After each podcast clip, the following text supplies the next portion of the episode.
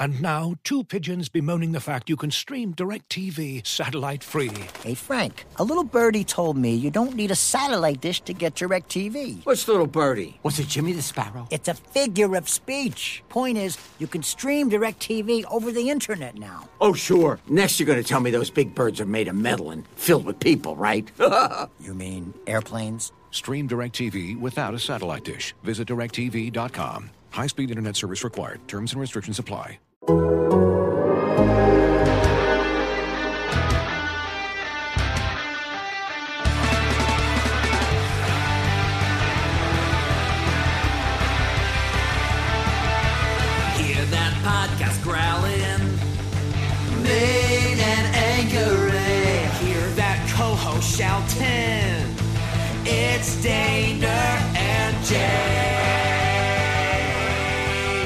All right, welcome into the latest edition of Hear That Podcast Grounds, presented by Visa Network Working for Everyone. I'm Paul Jr. here working, running solo today.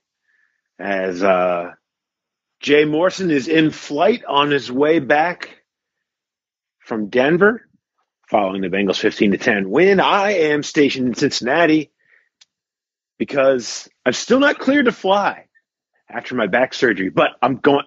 This is it. This is the last one.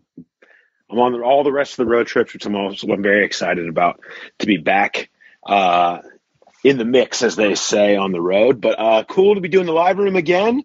Excited to be back here, and no shortage of things to talking talk about. You know, it, it never feels like there is after uh, these these games this time of year when you consider where everything's at. But uh, the last two weeks in particular uh, have left us in two very different states. This one a little bit uh, a little bit better than the one that was here last week. But last week was great. All the questions were fantastic and uh, interesting.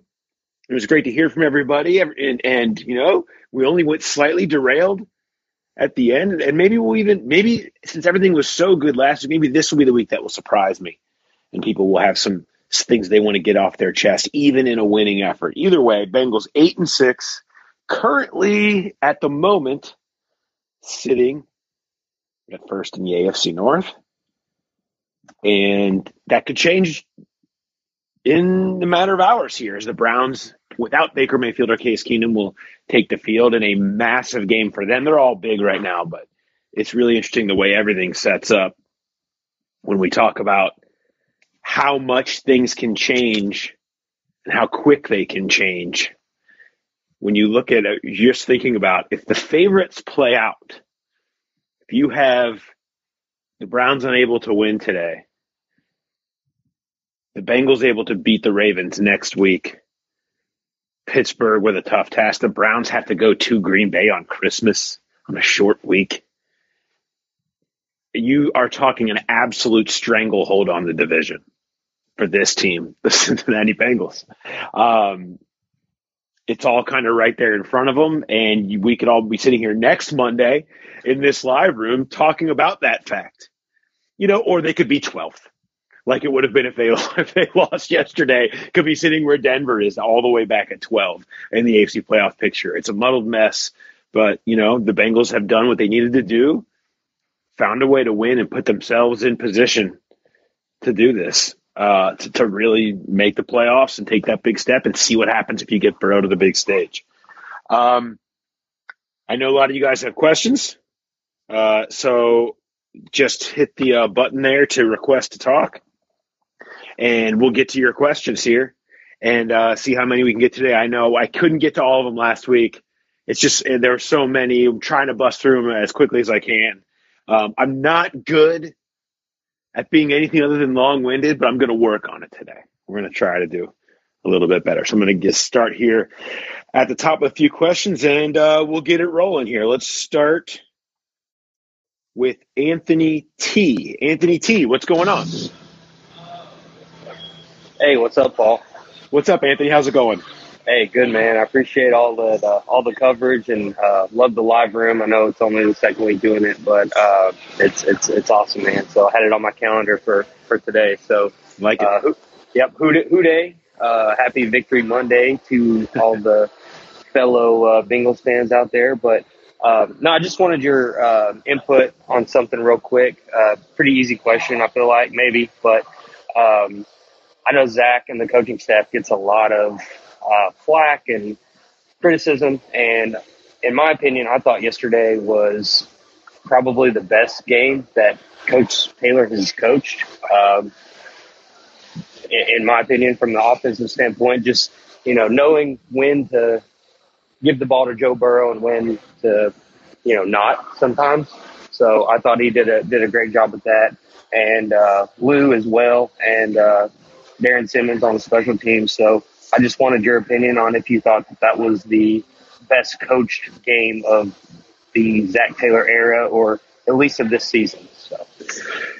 That, that's a great question, uh, Anthony. I appreciate it. And um, I'll say this maybe. I, I, think there's an evolution here. And what's interesting is that we've seen this this year is that Zach Taylor has not been afraid to kind of take ownership in some situations of how he thinks this team should win. And I, I sort of wrote about this in takeaways, and that was, you know, that ownership has kind of dire- maybe been something that fits them best. I don't know. I mean, I don't know. Obviously, letting Burrow cook and and when the offense really gets going and the way they've looked in some of these games where he's opened it up is fantastic. But they've played really well when taking on this style of what is eliminating their toxic trait, doing dumb stuff, turning it over too much. When they don't turn it over, when they do play something that's maybe maybe shies a little bit more towards conservative, they've won games. They did it in Vegas. They did it here against Denver, two big games on the road. Um, you know, outside of dropping punts, they might have done it against San Francisco. And so I, I do think it's a, it's there's an evolution there because that's not I don't think that's who Zach Taylor thought this team would be. I think it took him a, a couple of games to understand that he was going to have to coach this team differently than he thought he would this year. That they had a defense that could carry them and what that could mean, what that has to look like, and it does take some discipline to sit back against that Vic Fangio team and pound your head against the wall for a little bit, knowing that maybe at the end of the day that's the best way to go about it for that fact, I would agree. Be, and it turned out that way. It, it might not have, but you know, understanding that and being disciplined, that does it does take a lot, and to kind of go against maybe who you thought your this team was going to be, and understand that's the best way for you to win. Understand some of the criticism you probably take for doing that. Um, for that fact, I do think you can you can make that argument. It looks good when you win. It looks good when your defense plays its ass off and, and that's really as much a big a part of the picture um, as everything. So um, I hope that answered the question. Uh, but either way, it's certainly a game where you know there were some tough decisions to make, and he continued to kind of unabashedly lean on his defense in the game where he thought his defense could win it for him, and his defense made him look good. The players typically end up being the ones that make the coach look good more than anything. Um, uh, we're going to move on to John C. How's it going? Hey, uh, just wanted to ask you, how big has Jermaine Pratt been the last couple of weeks with Logan Wilson being out and the way that he stepped in? And Markus Bailey, I felt like has played a big role on defense as well, uh, making some key plays for us. And that sack that they had yesterday was huge. And then second part of my question, sorry, I don't want to overstep, but uh, what did they really do to take away Ja'Marr and T yesterday? Because I felt like T had a, that big catch on the first, I don't remember first or second drive, but uh, got us got him kind of rolling, and then all of a sudden he was kind of MIA for the rest of the day, and felt like Ja'Marr was MIA all day, uh, outside of the one play that got called back for the hold. So, what did you kind of see on both of those fronts? Uh, great question, John. I appreciate it. You're not overstep. No, nobody oversteps here. Uh, we, there's really no rules. We're kind of making it up as we go along sometimes. Um, Jermaine Pratt, I was really I was surprised to pull up PFF grades and see them having him as the lowest graded player on the Bengals defense yesterday. I, I thought he played great, and on my rewatch, you know, it, he's got the green dot for the first time. He's making all the play calls. It's not a natural thing for him. You know, according at least that's what players have sort of told us that you can tell he's not all the way like super comfortable with it, but he kind of does it and they help him with it. Um, that was Logan Wilson's thing. Um, but it hasn't derailed him. And he seemed to play with kind of a confidence and ownership. You just looking at some point, that was a big task. I don't think people that haven't watched the Broncos all year don't understand what that running attack has done to a lot of teams. And the Bengals just didn't let it happen to them. And a lot of that came back to Pratt attacking the gaps and, and getting in there and and and blitzing when given the opportunity. They had the double A early that helped out. Um, and and you know Bailey is kind of I toss him in amongst this cast of characters that they've had to run through now with all the injuries they've had. You know, it was ADG for a while and Joe Bachie and and we've seen all these Bailey now. We've seen all these guys. Jordan Evans was in there. I mean, everybody, and we've seen guys go out out for the year, and they're they're so deep into that room. Al Golden's done a great job with that room to kind of. It hasn't felt like the drop off has been as dramatic as you would assume it would be. Consi- all things considered, considering what the room has looked like over recent years, and we know it's just been a debacle in there forever. And um, it's been surprising how well they've acquitted themselves, not just Pratt in the face of injury, uh, but everybody else. As for Chase and, and Higgins, look, the the Broncos have a really good secondary. They devoted themselves to playing coverage. They hardly blitzed. I mean, I, it was their lowest rate of the year blitzing, and they sat back and played coverage, and they have really good guys to do that. And so, for that fact, it was tough going. It was uphill sledding. They were kind of dedicated to trying to stop those receivers as much as they could. They did play a bunch of zone. I wrote last week about man versus zone. They played way more zone than they typically do. In fact, Burrow only had two attempts against man yesterday and got sacked twice. Uh, so they showed it rarely. And that's for a team who was uh, third in the league in, in man coverage. They they backed off of it. They played coverage and just kind of had had their eyes on them. And I think that was a big part of it. And then they were able to get Boyd in some spots. You know, that's just kind of, you know, I sit back here and I, as I was perusing through the the receiving catches, you now have Chase with 61 for 1,038, Boyd with 60 for 707, and Higgins with 59 for 835 go down Uzomah with 40, Mixon with 29 on receptions. All of them have a play of at least 46 yards. They're so explosive and it comes from everywhere. And I think for that fact, it's just, it was more of kind of a pick your poison. And the offense wasn't particularly explosive.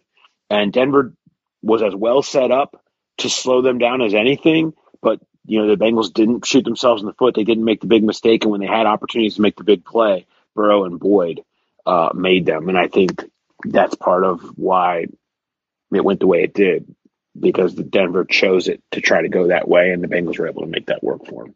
All right, I'm going to try to go on to the next and bring in Evan D if we can. So, Evan D, you should be uh, up on stage now. Hey, Paul, how's it going, man? Doing good. How are you, Evan? Doing great. Thank you. Uh, just want to say thanks for all the work you and Jay do. It's great as a fan to have you guys uh, put in the work you do. So thanks from all of us. Um, my question relates to the offensive line. Uh, and I'm just wondering what your thoughts are on the Bengals' uh, plan that they have for the offensive line. Obviously, they've done a great job defensively with the free agents they've got the last few years, um, not counting Trae Waynes, but that's not really their fault. Um, but yeah, offensive line wise, there's obviously the biggest hand wringing over that from the fans. How would you grade uh, what they've done so far? And I don't know if you have any glimpse into what their plans are into the future for that uh, group as well. But yeah, thanks. Yeah, no problem. Thanks, Evan. It's, uh, thank you for the kind words. Uh, I'll, I'll, oh, offensive line. I don't know.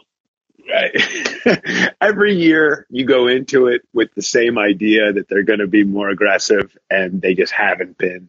I don't know. And it's something that you just say, when are you just actually going to fully devote to it? And it, every year it feels like what well, has to be this year, right?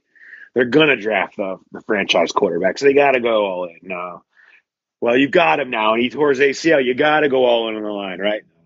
Okay, now you've got all the other pieces, and you got some luxury now with roster depth. You got to go in now, right? Well, I mean, it seems like it should, right? It would seem a logical conclusion. Uh, I, I, my days of trying to predict them going in heavily on the offensive line are over because I just don't know that we ever can predict that. It makes all the sense in the world. it, it is the advantage they have here when we're talking about flipping forward is their defense is for the most part signed up for next year. They're not going to have huge holes. They have a few. I mean, they have prove it deals out there on on Ogunjobi notably, um, but a lot of their guys, the vast majority of their team, is is signed or able to be franchised in the case of Jessie Bates or whatever. So you, have got a lot of these pieces kind of in place for multiple years. The offense is young and and in under contract, and then they have money and draft picks. So there's only so many places that you would see them going with that stuff. So for that fact, you know, all eyes should be on there, and and it does make all the sense in the world. Will they bring Riley Reiff back? I don't know. I, I would think so. Um, I think he would have interest in coming back. I think they'd have interest in him coming back. It doesn't mean they wouldn't be trying to draft a successor at right tackle. Um, do they think amongst all these young kids on the interior that they'll work? I think they have hope. Um, I, I, don't think they're going to give up on Jackson Carman. They're not going to give up on Trey Hill. Um, they're not going to give up on Hakeem Adeniji, who I think they're comfortable with what his evolution has been. They, they need a replacement at center. Um, I, I, would, I think they'll move on from Trey Hopkins and try to, you know, it's a, they would love, you'd love to get uh, Linderbaum, the, you know, the the Iowa Iowa kid, I guess. You love to get somebody like that, but he, he may be gone in the top ten. Who knows? I'm not going to dive into the draft yet, but you love for there to be somebody like that this year's Frank Ragnow and not Billy Price, hopefully, uh, available to you when you when you get. They'd love for something like that to happen, and I, I would expect to see a see two to three new faces in there for sure. Um, for now, you know, they're just going to kind of hope to keep piecing it together.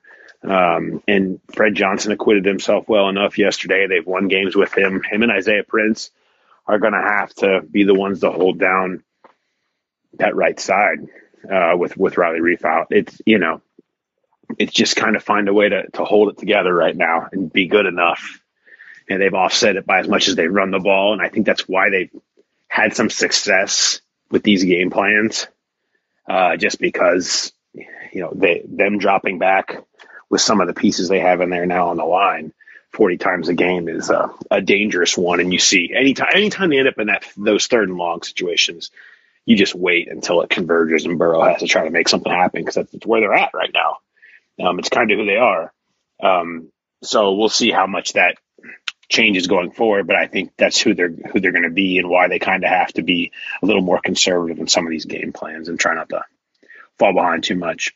Uh, all right, uh, let's go up to the next one here, and I will let's bring Timothy B up onto the stage. Timothy, what's going on? If you're there. Hey, Paul. Hey, what's up, Timothy? Uh, not a lot. Hey, question. Kind of looking forward. Um, I feel like this is a good matchup for the Bengals uh, against a run-heavy team, but obviously in the future we're going to see a lot more pass and pass heavy teams, especially in the playoffs.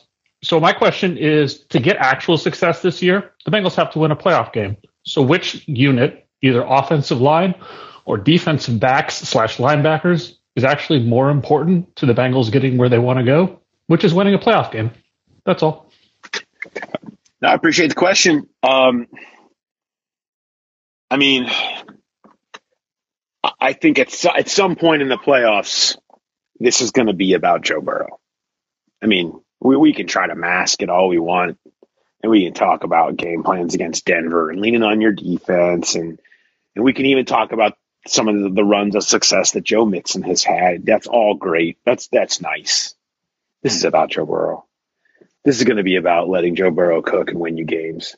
This is going to be about it looking like the fourth quarter and overtime against San Francisco at some point. And that's probably the point is going to be if they are playing in a playoff game.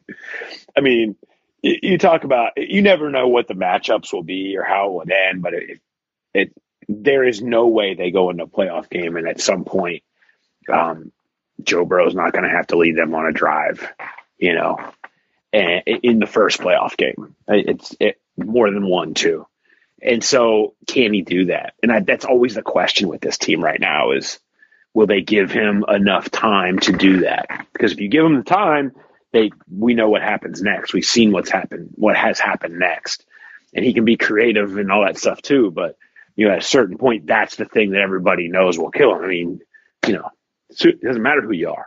It's case to everybody. Super Bowl, Patrick Mahomes doing trying to do Patrick Mahomes things, but can't because he's running for his life. Everybody's going to look like that, and in the playoffs, it's exponentially worse. And so I, to me, it's those guys finding a way to stitch together average, you know, uh, and, and and play well in some big spots. Give them enough chances, you know, to hit those big plays when the shot plays are called. For for those, you know, for fifty percent of the shot plays, can you just hold up? Because we know the high percentage of them making them. We've seen it all year but it's just a matter of how many of those can you hold up enough that Burrow can hold it or work the pocket to to get the ball deep to Chase or Higgins or whatever. So I, I think it always is going to, you know, this team, their clear weakness when you're in when you're in the playoffs, it's going to be your weakness is going to be what's going to be exposed and what is going to be most important to overcome. So for that fact, like it always has been over and over and over and over and over again with this team for a while, it's going to all point back probably to the offensive line. Um, all right, let's uh, let's keep. I'll try to keep it rolling here. We'll bring Adam B up onto the stage. Adam, how's it going? Great, Paul. Can you hear me? I got you. Awesome. Hey, I noticed in the fourth quarter, looked like Joe Mixon went into the locker room, and then he came back just shortly after. Did he poop? I don't know if he pulled. Did he pull the Lamar? We didn't get the video shot of him doing the like dancing poop walk back into the locker room, which is kind of what you would think. Uh, it's a shame because that's one of my favorite videos of all time. Yeah, no, no, no, no so, confirmation yeah. on the bathroom habits of Joe Mixon on Sunday yet. No, I'll work on that. Thank you. Was that the only question? Wow. Only question is a poop question. I appreciate that. I appreciate the effort. I appreciate coming to this live room strictly for the idea of asking that. Like it, Adam B. I don't know why I do, but I do. All right, let's move on to uh man, I wonder what's next. Let's move on to uh Austin G. What's up, Austin? Hey Paul. Uh first of all, I just want to say I love the podcast. I love all your coverage for Bengals, but um my question was about uh that that last um that last run that we called um, before punting it and relying on our defense in the fourth quarter there. And it just, I just wanted to get your take on the decision to run it. And I know, I mean, we, our running game was established already for the whole game, a lot smoother it seemed. But looking back on the game before when we took the ball out of Joe Burrow's hands again, like how was that the right call? I mean, I, f- I feel like we got lucky that our, our defense really, really put it to bed. But we could have put it to bed with a first down there too. And on third, and I think it was third and eight, we should I thought we should have been throwing. There's there's two sides here. One, I hated it. Uh, in the moment, I felt like give Burrow a chance to win you the game. You need eight yards. He's done it multiple times for you, even in this half. You haven't thrown it much. But when you have in the big spots, you've done it. He's run for a few that were fantastic plays that got you first downs. He had the throw of the day, really, the third and 10 from in the shadows of the goalpost right before that to Boyd. And let him win it. You you you you get 8 yards with your guy and it's knees, right? On the other side, I get it. Right? Like your defense has been just throttling them all day it's not even Teddy Bridgewater back there. It's Drew Lock. They can't. It's not like it's some dynamic passing game. This isn't Justin Herbert that you're punting to, and you're going to make them with no timeouts go 70, 80, 90 yards in a minute and change. It, you know, that's not a bad decision. If it's if it's the Chargers, yeah, you're throwing. You're you know, you're you're in the big time in the wrong for punting it if it's a number of teams. But the way I think Denver's constituted, I absolutely get it. And it did play out that way. And you do have a healthy Trey Hendrickson and Ogunjobi, and they had been getting after him all game. And so I think that factors into it. I still hate the idea of taking the ball out of Burrow's hands because I still think you're still punting to them, and it's still a, a tall task to ask them with a minute 45 to go 70, 80, 90 yards, you know, in, in you know, at, at, that point in the game. So for that, I, I don't, I, I, don't really think I get as, as bent out of shape as I was in the moment.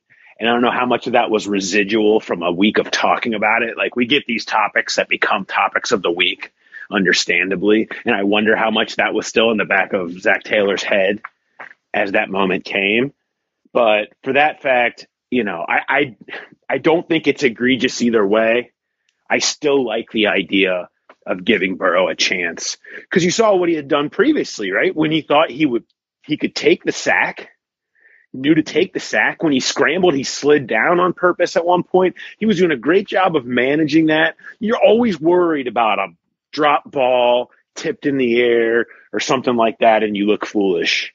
Um, but you know, you do have to trust your quarterback, and so I don't think it's huge either way. But I personally, I would have preferred probably to see you give Burrow a chance to just win it for you and trust him to keep you safe. Um, but I don't, you know, you, certainly the way it played out was uh, validation for the decision the coach made.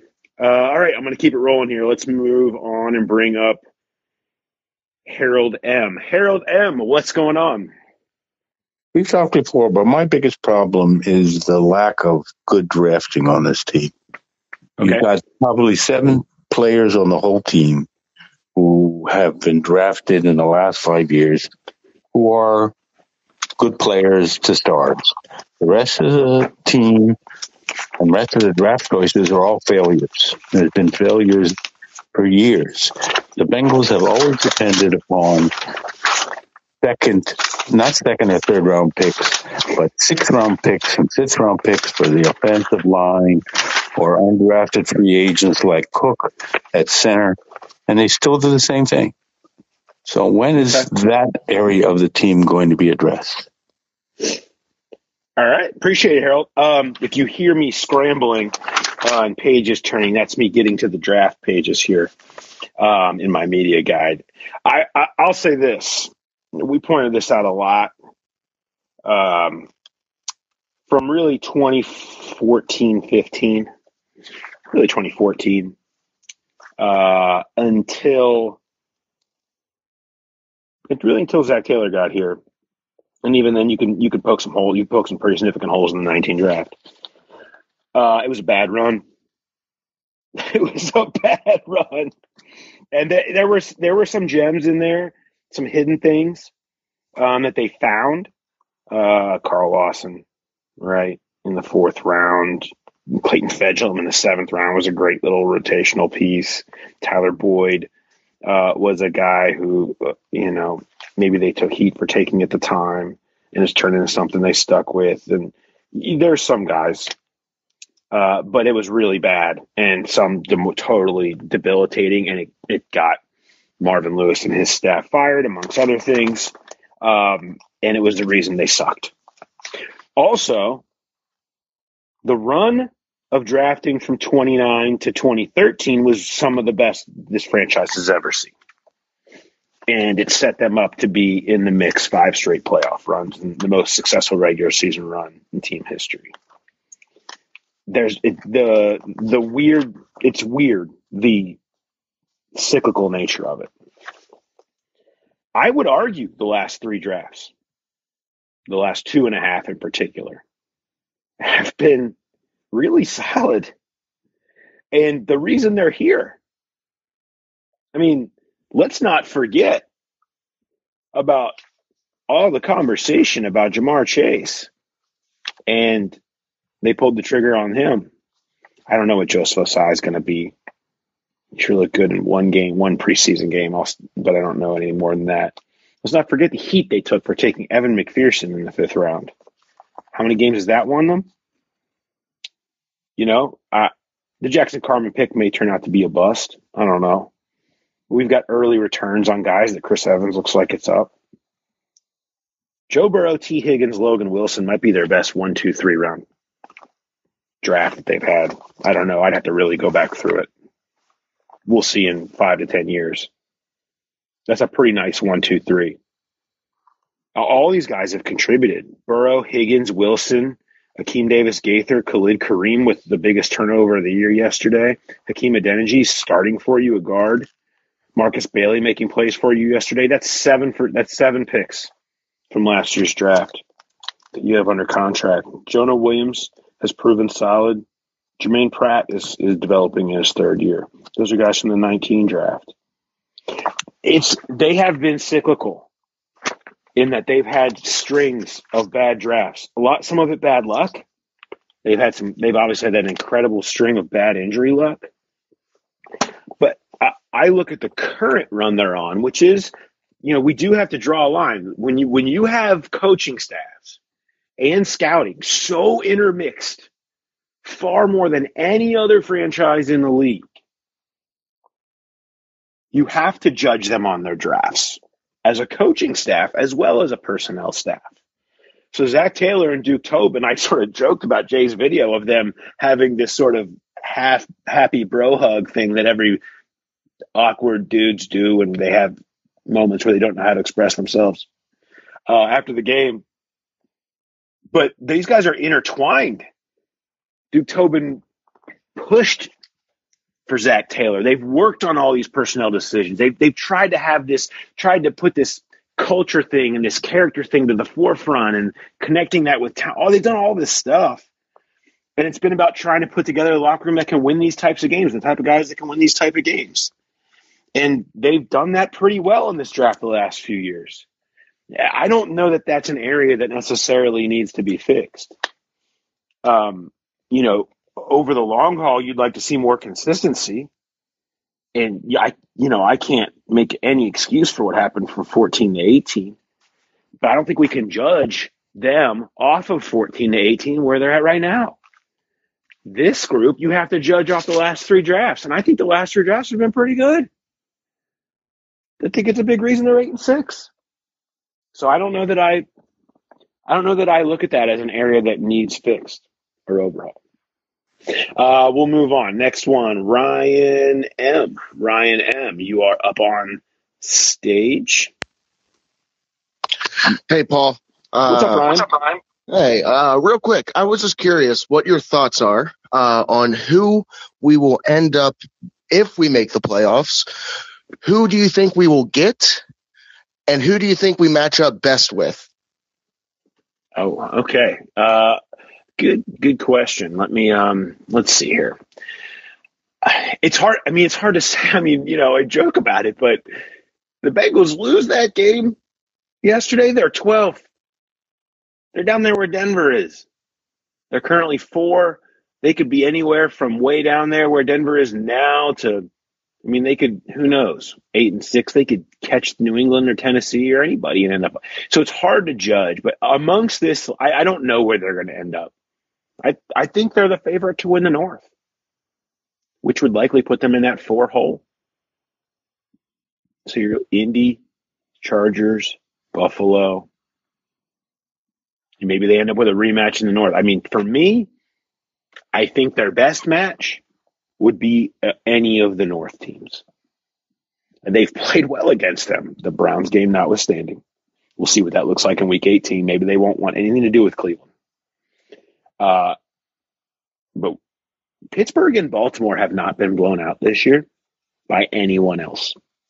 Not really. They've been in every game. I don't know how Baltimore does it.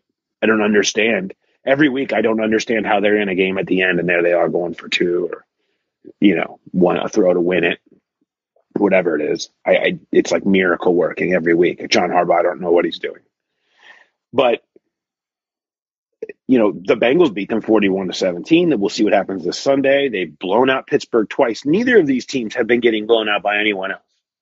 Eh, they built this roster to win in the North. And I think that's why they love the position they're in, having to go through it to get them to where they want to go right now. Because they, they feel like they built it to, to win these types of games. And so for that fact, I think they'd love some sort of divisional matchup, someone they're real familiar with, um, and know what they're getting themselves into in the playoffs. I don't think they want to see a team that can throw it all over. I don't like the Chargers coming back. I wouldn't like that. Um, you know, any any team that has a real high powered offense and passing attack in particular, I don't think is a great matchup for them. That's just it's been the teams that have given them some trouble. And so yeah, I, I you know Buffalo is if they make it, they're they they kind of soft, but Josh Allen can really throw it all over the place. I don't know. I mean, everybody's about the same. I think you can poke holes in any resume outside of Kansas City, probably right now. Everybody else, I mean, New England just lost to Indy. Tennessee just lost to the damn Steelers. Who's good? I think Indy's good. I think Indy's really good. But you probably like that matchup because you love a team who feels like their strength is the running game. That's that's strength on strength for this Bengals defense. So I don't know. I, I don't think there's anybody that would really scare you outside. Of, I think Kansas City scares you, and we'll see how much they scare you after two weeks from now. So I, it's, I mean, it's wide open in a lot of ways. I don't, you know, everybody has holes that you that you can exploit, and I think this team's shown multiple ways to win. That I don't know how much it really matters. Some percentage points, but I don't think there's massive disparity in what the matchup would look like. Whereas some years it definitely is, and maybe in the, in the NFC it is right now, but not in this conference. Uh, all right, just uh, let's just do a couple more. I'm sorry, I'm long winded. I can't hold it together. Uh, Stephen W, what do you got? Hey, Paul. What's going on? Um, just a question, really, in terms of Zac's future. If the team go 0 and 3, which I hope doesn't happen, is there any um, suggestion that Zac might not? Uh, no, that's not. Um, no. I mean, they, you know, you gotta. If he can survive six twenty-five and one, you know, he can survive eight and six in a late season meltdown, and it, we'd have to be talking about what exactly happened on that meltdown. But they've come too far. They've taken too big of a step this year. They've moved so much in the right direction in a window that's just now opening that anybody in that front office, most notably the one that would be making that call, would choose to halt that progress and rip it up and start all over. That's, you know, that would have to be a pretty, that would have to be a more than just losing three games. You'd have to lose three games and the locker room and some kind of mutiny. And there's just nothing that has occurred or is currently occurring that suggests that would ever happen. Um, they could lose three games. Anybody could lose three games or three tough games. But, you know, I think what's happened in the progress that they have made um, would be more than enough. I, I go back, I was actually poking back to double check on my like preseason predictions. And I remember thinking that I had like the most optimistic I'd seen out there before the season started. And I had them eight and nine. And it was like I remember everybody being like, "Wow, look at you," you know. And now we look at that, and and what do you, you know, regardless of what happens these next three weeks, I I, I don't think that you would come away and say that this team didn't overachieve some and and isn't headed in the right direction with a with a young roster and a lot of lot of players that are under contract. All right, I'll uh let's drop a couple more in here and see if I can get. Let's go to uh CJM. CJ, what do you got? Hey, Paul, how's it going? Doing good. How are you? Not bad. So, I'm pretty adamant about this in the comments section a little bit, and I think there's just one missing piece that the Bengals are just missing right now, and that's a 16, 17 ish year revival of Bootsy Collins' Fear the Tiger. Oh, So, yeah. I just got two questions. One, I don't know what we need to do to contact Bootsy's people, whether send an IM or reach out to his MySpace page or something. But we need to make that happen. And two, which current players on the roster would be the stars of the new Fear the Tiger video? Thank you. Oh wow, wow! This is what a way to end it. Um, thank you, CJ. You've you made my day. Well, first of all, I know it, Boots. I, I don't. I mean, I don't think Bootsy's doing that much, to be honest with you. I can't feel like Bootsy's a busy guy. I mean, he. I, I think we can make it happen. There's with social media. The Bootsy, the Bootsy beer at Fretboard Brewing, by the way, if you've ever been there, is delicious. I mean, I might call it most underrated, under discussed beer in the city. Uh, maybe I'll start there. I'll just go there, sit at the bar, order a Bootsy, and see if they know how to get his people. Uh, stars of a new Fear the Tiger. I, ever since Red Hot happened uh, in the '90s, like in the with the 1990 Reds team, I'm always a big fan of any just like kind of behind the scenes shooting because in 20 years it will look ridiculous, sort of like Fear the Tiger kind of does now, um, and did then really. But I mean, I think you've got to. I mean, CJ Uzomah, I would think would be a star. He's kind of built for that type of thing. Joe Burrow would not. Joe Burrow might play the Chris Sabo role. If you remember the, the Chris Sabo awkwardness in the Red Hot video. Um, I mean, Joe Mixon. I mean, I think you would probably have a recreation of the temptation celebration from the Pittsburgh game at some point. That would be part of it. Um, so Joe, Joe's Joe's front and center in that for sure.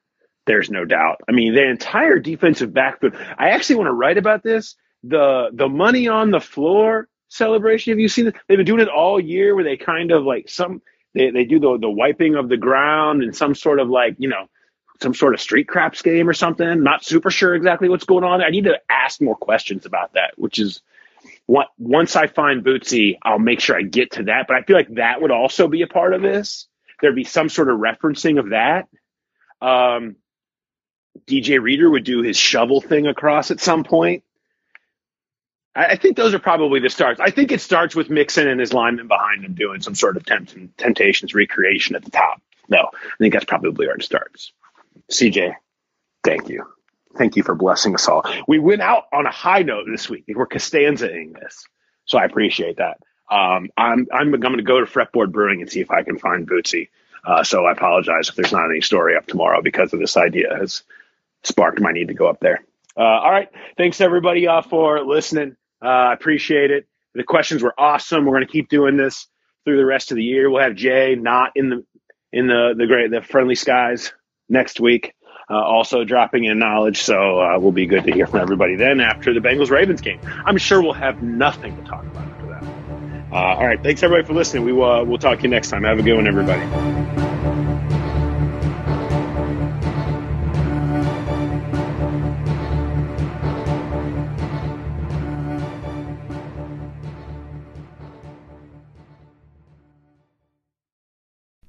As you've probably heard by now, we've teamed up with BetMGM this season. We'll be using BetMGM lines to make all of our picks, and we'll have special offers for our listeners each week. If you haven't signed up for BetMGM yet, use bonus code The Athletic, and you'll get a one-year subscription to The Athletic, plus up to a fifteen hundred dollar first bet offer on your first wager with BetMGM. Here's how it works. Download the BetMGM app and sign up using bonus code The Athletic. Make your first deposit of at least $10. Place your first bet on any game and claim your voucher for a one year subscription to The Athletic. See BetMGM.com for terms. U.S. promotional offers not available in D.C., Mississippi, New York, Nevada, Ontario, or Puerto Rico. Gambling problem? Call 1-800-GAMBLER. Available in the U.S. Call 877-8-HOPE-NY or text HOPE-NY 467-369 in New York. Call 1-800-NEXT-STEP in Arizona. 1-800-327-5050 in Massachusetts. 1-800-BETS-OFF in Iowa. 1-800-270-7117 for confidential help in Michigan. 1-800-981-0023 in Puerto Rico. First bet offer for new customers only in partnership with Kansas Crossing Casino and Hotel. Don't forget, if you haven't signed up for BetMGM yet, use bonus code The Athletic, and you'll get a one-year subscription to The Athletic, plus up to a fifteen hundred dollar first bet offer on your first wager.